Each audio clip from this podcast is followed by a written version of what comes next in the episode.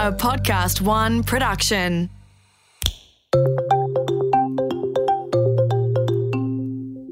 Hi, I'm Helen McCabe, founder of Future Women, a club helping women to connect, learn, and lead.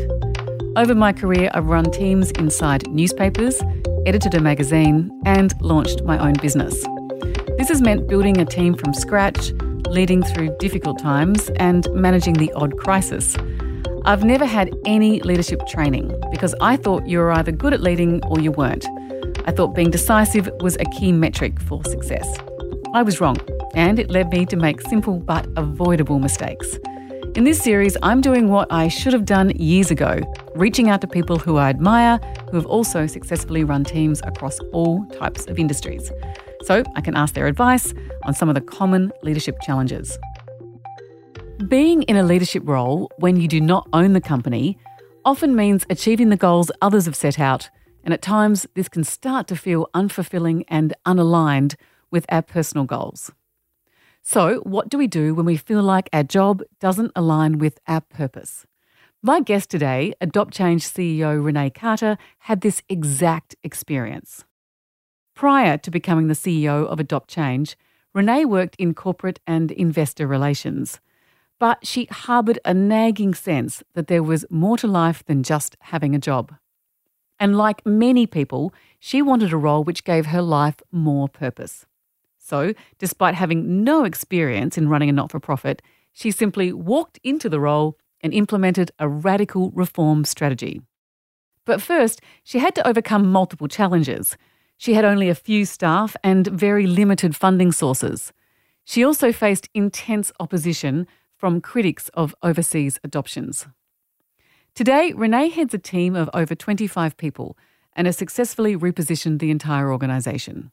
So, how did she do it and how can you do it? Renee Carter, welcome to the Future Women Leadership Series. Thank you, Helen. I want to start with how you became the CEO of Adopt Change. Look, it was quite an interesting experience. I was um, a partner in a communications firm, but my heart was for trying to make the system better for kids because I had seen that um, you had young children in foster care who had no say over what was happening to them. And I was really passionate about uh, trying to bring about change for them. So I reached out to Adopt Change just to have a conversation and find out how I could help in the future when my kids had grown up. Uh, and a few months later, I was in the CEO role. I find that trajectory really interesting. And I think um, our audience will too. Like you're in a completely different job. You sort of know it's not what you want and your passion somewhere else. So, exactly what did you do to navigate your way out of a role that you were over or no longer interested in? Mm. Uh, look, the, the role had served me well. I'd been in that uh, sector as such for around 20 years. Um, and I had over time known that this was something that I wanted to get involved in. So I had previously joined a not for profit board in the space, spent a few years doing that. Knew I didn't particularly want to go back and study. I'm very hands on uh, learner. And um, so I thought about how I could actually just switch completely different sectors. So I was working in communications with large listed companies, very, very different world. But I had also um, seen a lot in the, the, foster care space. And so it was a personal passion of mine. Uh, and someone said to me, Who do you need to meet that does what you want to do? And at that time, um, Deborah Lee Furness was one of my heroes, and I thought, well, she does what I want to do. She's an advocate for kids. She's got an organisation, Adopt Change, that does that. I'm not going to meet Deborah Lee, so I'll reach out to her um, CEO and have a chat. And so I um, had a coffee and had a talk about what I could do in the future. And um, yeah, it was only a space of a, a few months later. It turned out that she was leaving the role. And so went through that process and made plans to temporarily leave my organisation that um, I was involved in. And then over time, it evolved into being an ongoing role. In order to give um, people that are sitting there listening to this some hope, how long did it take you to find your way out of a role that you weren't passionate about and into the perfect role? Like, how long was that process? Mm. Look, I always had planned to be in this type of space, not this specific role. So it was always there in the back of my mind. But I found a, I guess you could call it a journal entry from a number of years back. And it was 10 years prior to me getting the role that I was uncomfortable with what I was uh, doing in the sense that that didn't feel like what my purpose was anymore. Um, it had been satisfying for a long time, but I knew that I wanted to be in quite a different space. I didn't know exactly what that was that 10 years prior. And I definitely didn't know how to get there when I figured out what it was that I wanted to do. Um, I remember even mapping out when I when I had figured it out what the organisation could look like if I had to set it up from scratch. And so I've always um, spoken to other people about it. I've had um, informal mentors over the years, and I love hearing from other people what their thoughts are. And and that's where that question came from, which was, who do you need to meet? And that was because I was a little bit snookered in trying to figure out how to get across I studied a few different um, short courses to try and upskill as well in the in the meantime. But um, once I figure out what it is that I do want to do, then I jump in the deep end, which is um, really what happened. And to switch across, I remember it was a it was a scary jump as well. What was the scariest part? Meeting Deborah Lee and Hugh Jackman? uh, no, no, that was a that was a nice part of it. But um, I think the scary part was all of the unknowns. So, um, knowing that I was coming into a sector where, um, if you look at anyone's CV with the different people that I'm meeting with, that there are a lot of differences between what my background was and would there be anything that I wouldn't know how to navigate. So, um, I knew what I wanted to do, but it was about can I actually achieve that and can I deliver? And I know that when I first started the role, I sat in a lot of meetings with government and people in the sector, and I was probably a lot quieter then thinking that everybody knew more than me in that space and just respectfully listening and trying to figure out the landscape. But once I figured out that there were things that I knew needed to change, I've been a lot more vocal um, and able to really push on different things that need to be pushed on. It is a very complex landscape and it is intimidating being in those meetings. And I've sat through many of them as well. But it strikes me that you are not, therefore, a traditional female leader because over and over again in this room, I talk to people who say women need to fulfill 110% of the job requirements before they put their hand up. You just put your hand up. Yes, that's been a it's either a good thing or a bad thing. Um, yeah, I have typically in a lot of different situations known what I want, jumped in and went, oh my goodness, now I need to figure out how to make this work. Um, and have always been able to, but there are those moments where you just think, is this the time that it's not going to, um, you know, come And does through? it ever not work? Like, not so far, not so far. And that is partly because I know when I need to call other people in as well. So, um, you know, when when do you need help? You can't do everything. And I, I don't think that your leadership is is compromised or threatened by bringing in people that know more than you on a whole range of topics. So it could be on risk management or um, finance or uh, whatever it is, writing policy. There's a whole range of things. Um, I know recently one of my great team members who's equally as passionate um, and I were talking about a project, and I had um, pushed on something with with a particular stakeholder that I thought was important, and they had said no. And usually, I will um, debate it. And in this instance, I thought I'll let that one through to the keeper. And then my um, staff member said, no, no, I'm going to go back to them on that. And she won the battle, and it was important. And actually, it was, um, it, and again, it was communication of a particular thing that we wanted to educate people on. Um, so I think that you know there are times where you're you're not going to have the energy to to keep um, fighting or, or, know the answer. So yeah, that's I really think that your team is a very important part of it. Time and again, the the people that sit where you are seated today say exactly that, and I think it perhaps is a hallmark of successful leadership is that you are prepared to hire people that are smarter and better than you.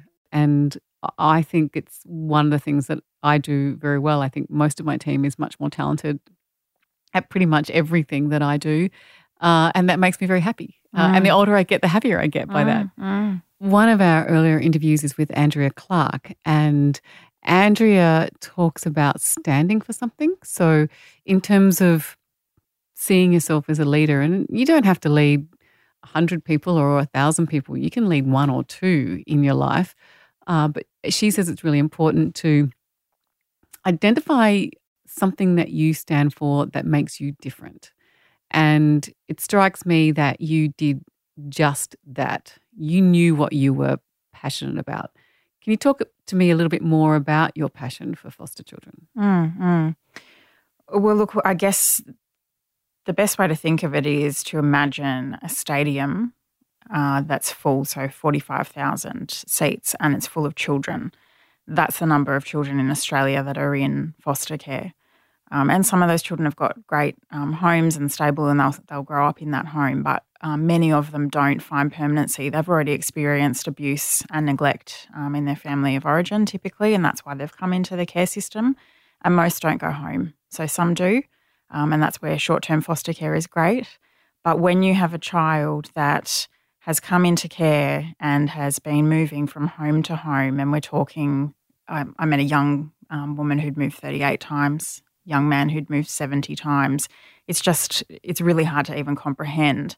Uh, and when you think that behind those stats is an individual child that has that experience um, and goes to bed at night and doesn't know where they're going the next day or keeps a bowl of fruit in their room because they're worried about where their next meal is coming from and doesn't know who's going to sign their, their note for school in time, they're really real, tangible, everyday things that in Australia all kids should be able to have. I mean, it's what childhood is about. So I guess for me, I believe that we should be able to provide that childhood to children in Australia. So we, sh- we should be able to provide safe homes and supportive schools and communities that look after these kids that have already been through too much. Um, and so that's what drives me. Tell me what your day looks like. I'm just trying it's, to work out yeah. how you fit all this in. it's a juggle. Um, definitely. And every day is about reprioritizing. So looking at, because I guess a lot of it is about creating opportunities, um, new ideas, new things, and how do we get to where we need to get to. So that does generate a lot of things to do. And in each day, it's looking at what is most urgent and important from a work perspective. Um, I remember a number of years back thinking, uh, that it was hard to sort of walk in the front door from work and then switch into mum mode. And so how did you know when when work is flexible and when you can work at any hour of the day and be reached at any hour of the day, um, and then you have kids to raise as well and all your other things in life that you want to fit in. How do you do that? And I remember the most helpful thing for me was um, wherever you are, be all there. So I've figured out the things that are really important to me with my kids. Um, so things like having dinner together and sitting down and talking, bedtimes, um, you know, those times that I need to make with them. That's I'm not checking my phone. I'm not thinking about work in those moments. Um, and likewise, when I'm at work, unless there's been some kind of drama, I'm not thinking about other personal things. I'm really focused. So I think it's about being in that moment, knowing what needs to happen and definitely being flexible. So if you are going to make sure that you're there for for dinner time, um, it means that you you know probably need to be up at night doing something. But I'm a night owl, so um, you know it means when I'm doing work at night, I don't have people calling or interrupting, and I can focus at that time. So I think it's just about that juggle and making sure that you don't burn yourself out in that process. What was challenging was probably this year with COVID, when all of a sudden the two worlds collided um, because my wherever you are, be, be all there was all of a sudden I was both working from home and had kids schooling from home. And what did that look like to be present for them? Um, and I realized at one point as well, wow, they're, they're seeing me not in mum mode, they're seeing me focused on work, and that's a very different mode.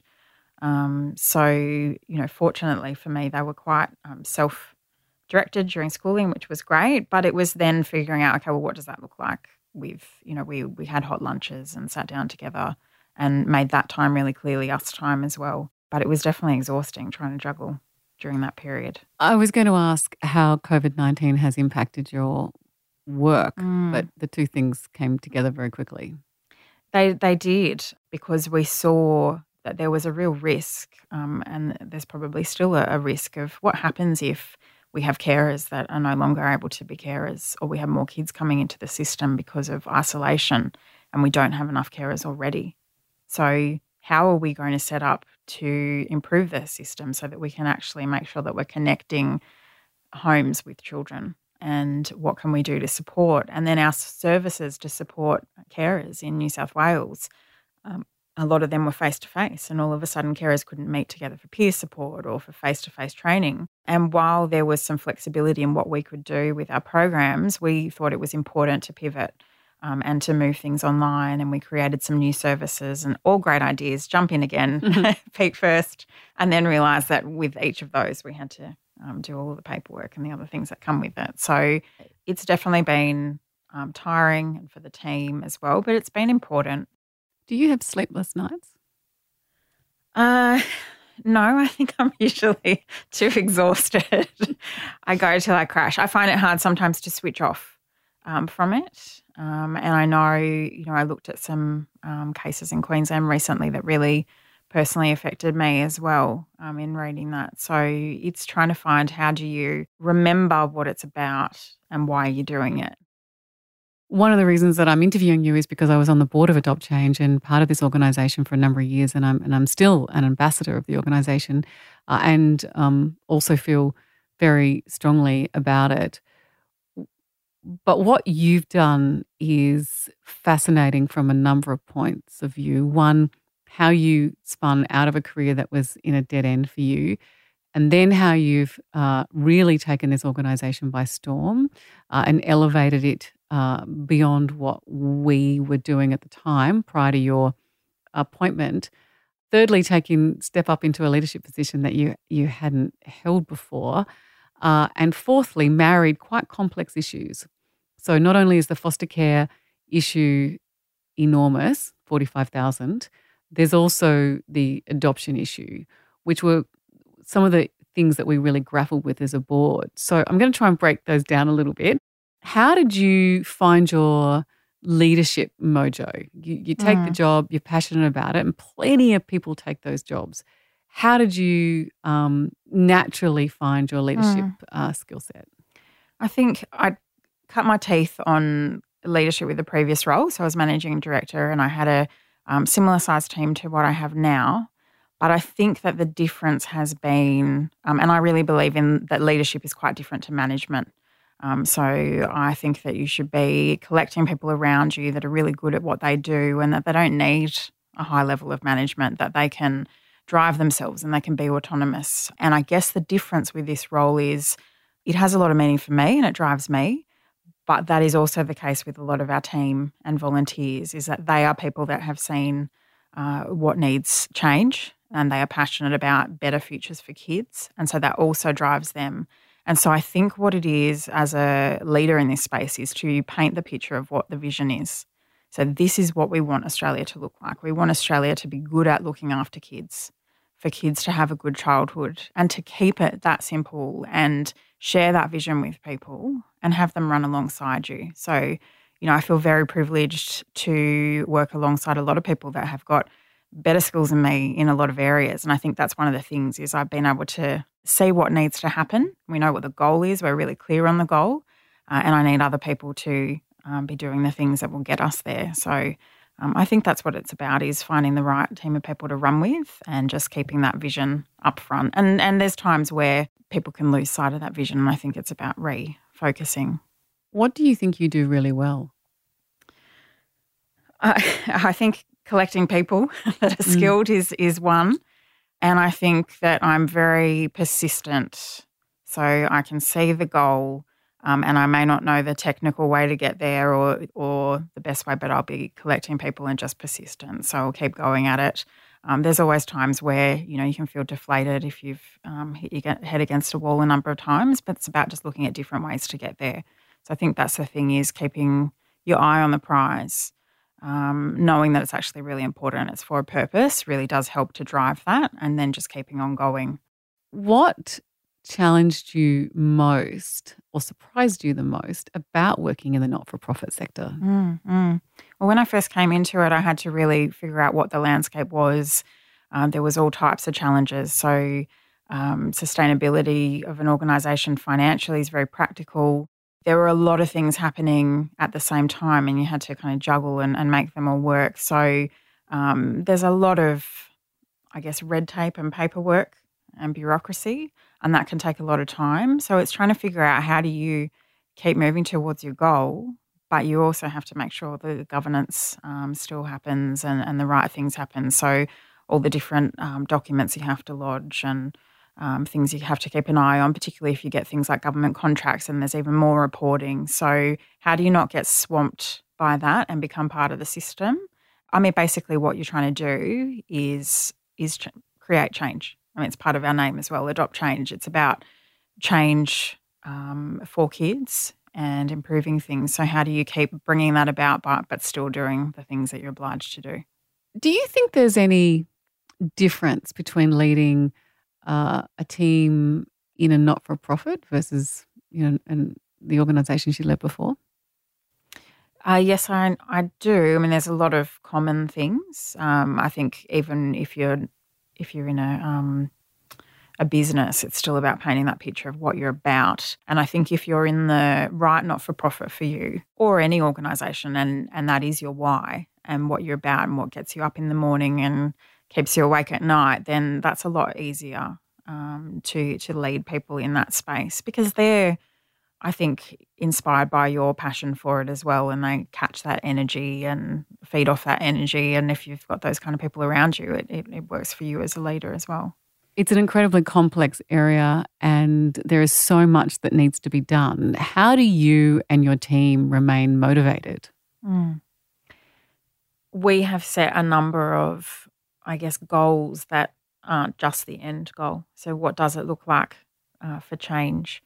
And we know what that vision is uh, into the future, but what do um, small milestones look like? What are successes? So, uh, within our team, where we're recruiting for more carers for kids, for example, and we know that that's another potential new home. When we reach certain number of homes, we we celebrate, or when we hear from uh, a carer that we've really supported them through that process of becoming a carer, or through a challenge that they've faced, either with their agency or difficulty they've had with their child, or something like that. When we hear from them that we're helping them, and that's you know one child that's um, now got a new home, or um, they're really tangible things that, I mean, it, it really does make a difference for that child. So we want to see a more holistic change.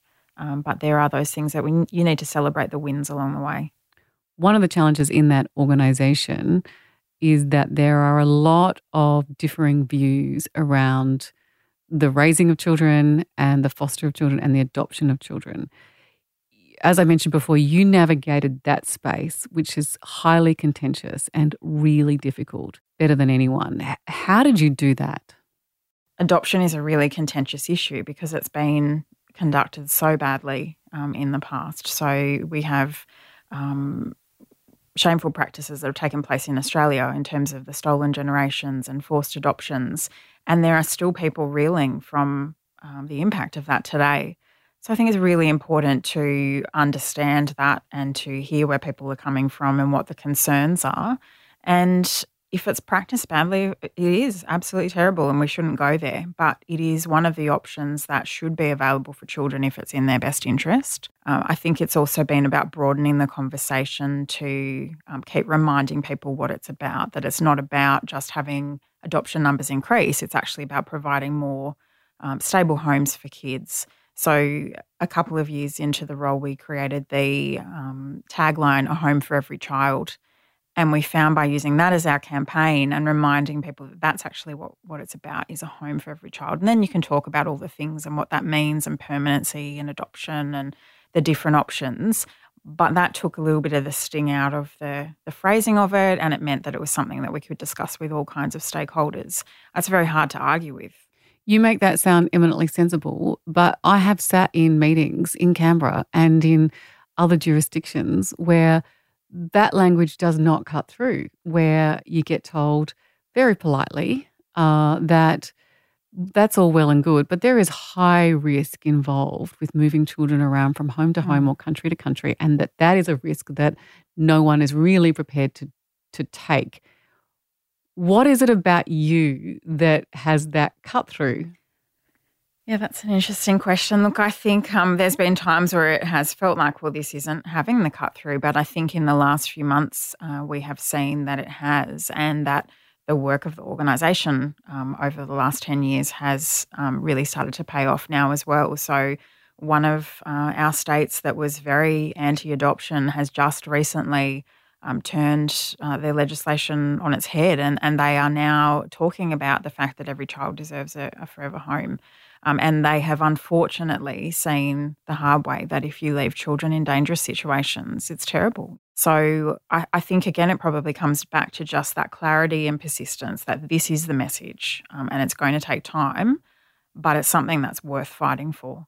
Um, and is that your communications background? Do you think you kind of understand that you, if you just keep the message simple, that you can eventually uh, deliver real change? Look, I was surprised by how transferable the skills were. So to come from communication side, um, that communications and how you present your message and your organisation and what you're about, the ability to articulate that is really key. It, it's the basis of so many things from a meeting that you're having with different stakeholders through to your um, campaign messaging or uh, an op ed that you write. It's really about what is the core message and how do you get that across to people. So, um, yes, I think the, the communication side's definitely helpful there. If you've got any advice to people listening around how to get into the not for profit sector, I think I think many of us look for work that's meaningful and purposeful and that's the holy grail. Mm. Uh, so, what what would your advice now that you you know what you know? Mm. What do you need to think about, and mm. how would you do it? I think it is really important to do that work with yourself, figuring out what your why is. What is it that means something to you? So, if there, if there isn't a particular issue, I think that makes it a bit harder. There are so many different issues that need sorting in the world. And I think we've got limited energy and resources and time. And so it's about picking something that's important to you, that resonates with you, that you're going to feel is going to drive you through all the different obstacles. I guess if somebody is coming from outside the not for profit sector, it's understanding what your transferable skills are as well and where they can be applied because there's a number of not-for-profit boards that that need input. So it could be anything from someone that's got a, a finance background or um, or something else. So I mean, being involved from a board perspective is a really um, great way, or being a volunteer. So I know I've got um, a few staff that started out as volunteers. They were very passionate about it, um, very persistent. The difference is again with volunteers that have worked out versus those that haven't is that they chased me. And um, as a leader of what was a quite small organisation um, to start with as well, there's such limited time, and you you can't be doing all the work to onboard a volunteer and, and creating all of that. They need to almost create their own role, and that's well, that's been my experience. Um, and those people have then ended up being great team members as well. So I think it is about finding what the cause is that's important to you, and then yeah, what your skill set is and what you can bring to the table. Can you imagine not working in not for profit now? And is there a organization you hope to kind of move to? Have you got another kind of plan there on the horizon that you'll be figuring out in a little while how to get there? Mm. I think there's a lot to do in this space. I don't think I could um, move out of a for purpose organization after this. So, really, this is um, very much a passion pro- project. And while I can offer something to the role, I will. Um, I think I've seen some positive change recently. So, yeah, it's definitely not something I'm planning at this point. Um, I think down the track, not in the current future, although I've said that before, hmm. um, unfortunately, you know, and even just through looking at, at what I look at now, there's um, way too much child trafficking in the world. It's a really awful, insidious problem. Um, and so I think that that would be the, the future step as well is looking at what can I do in that space. Staying with children still, yes. Tell me about the kids. Tell me how that process is going, what you feel like you've done so far, and where do you want to get to? Mm. Uh, so, I guess as an organisation, we started with more of a focus on adoption. Um, and part of that was around intercountry adoption. There has been more of a focus domestically on Australia. This is our backyard. We need to really sort out the mess that we have here. Uh, so I think what has happened is we are really regularly discussing in the media and with government what needs to change. There's a lot more community awareness um, about permanency for kids. Government committed in um, a few years ago to providing, um, making permanency a commitment. And so after that, a year in, we set up a conference and um, said, well, we want to hear about the progress in that space. So there's accountability there um, and reporting on what's changing. So we are seeing more children find permanency. So um, we can look at the reported figures, um, the numbers increasing, particularly in New South Wales, um, for more kids finding the stability. So that's happening, and I think we'll keep pushing on that. But we're also finding out other things that we want to be involved into in that process. So unfortunately, young people that leave the system at 18, as I mentioned, you know, often may end up homeless and when we talk to these young people, I think that's what's important when, you know, we see what happens for kids, but also the young people um, leaving the system and they explain to you it's not about at 18 having government money thrown at you to support you. That doesn't mean that you can find an apartment because you don't, you know, if you've come out of residential care, you don't necessarily have the um, the information that to support that you could, um, you know, apply for that unit. Um, so speaking to a, a young person recently, she said she doesn't have that person to go home to that'll cook a meal for them when they're having a hard time and talk about the job interview with them the next day. Uh, so it, it, really is that difference. And I think listening to those young people makes us see how much more support needs to happen in that space. And that's something that we'll do more with. Uh, to anyone who's listening today, um, what can we do? There are so many things that people can do. So we definitely don't have enough uh, homes for children in Australia. Um, and while you may not have a full time home to be a permanent um, or adoptive carer, we also need um, part time carers. So people that can um, spend time with kids, say one weekend a month, ongoing. Um, with the same child and take them camping, teach them how to cook, just be that person that um, becomes part of their extended family. Um, we've had different people who haven't been able to open their home but have um, decided to knit blankets for the backpacks for kids that are going into foster care. Um, they can support us financially. They can support us by keeping uh, the light shining on the issue, by sharing the message, and you know, or looking to volunteer with us and, and get involved and, and see how they can support us. There's a lot of things. So, if you um, visit our website, it's probably the start of that journey to figure out what you can do. I can't stress enough how big a difference you've made uh, in the organisation since you took it over, and uh, in the lives of children. What you've accomplished is enormous. And as I said at the outset, when you walked in the door, uh, people fall over themselves to tell me what a great leader you are. So you are a brilliant addition to the leadership series. And I hope that many of our listeners today will take away uh, some of the learnings, particularly around doing work that is purposeful and meaningful. Thank you for joining us today. It's an absolute privilege to know you and to spend some time with you. Thank you, Helen. Pleasure.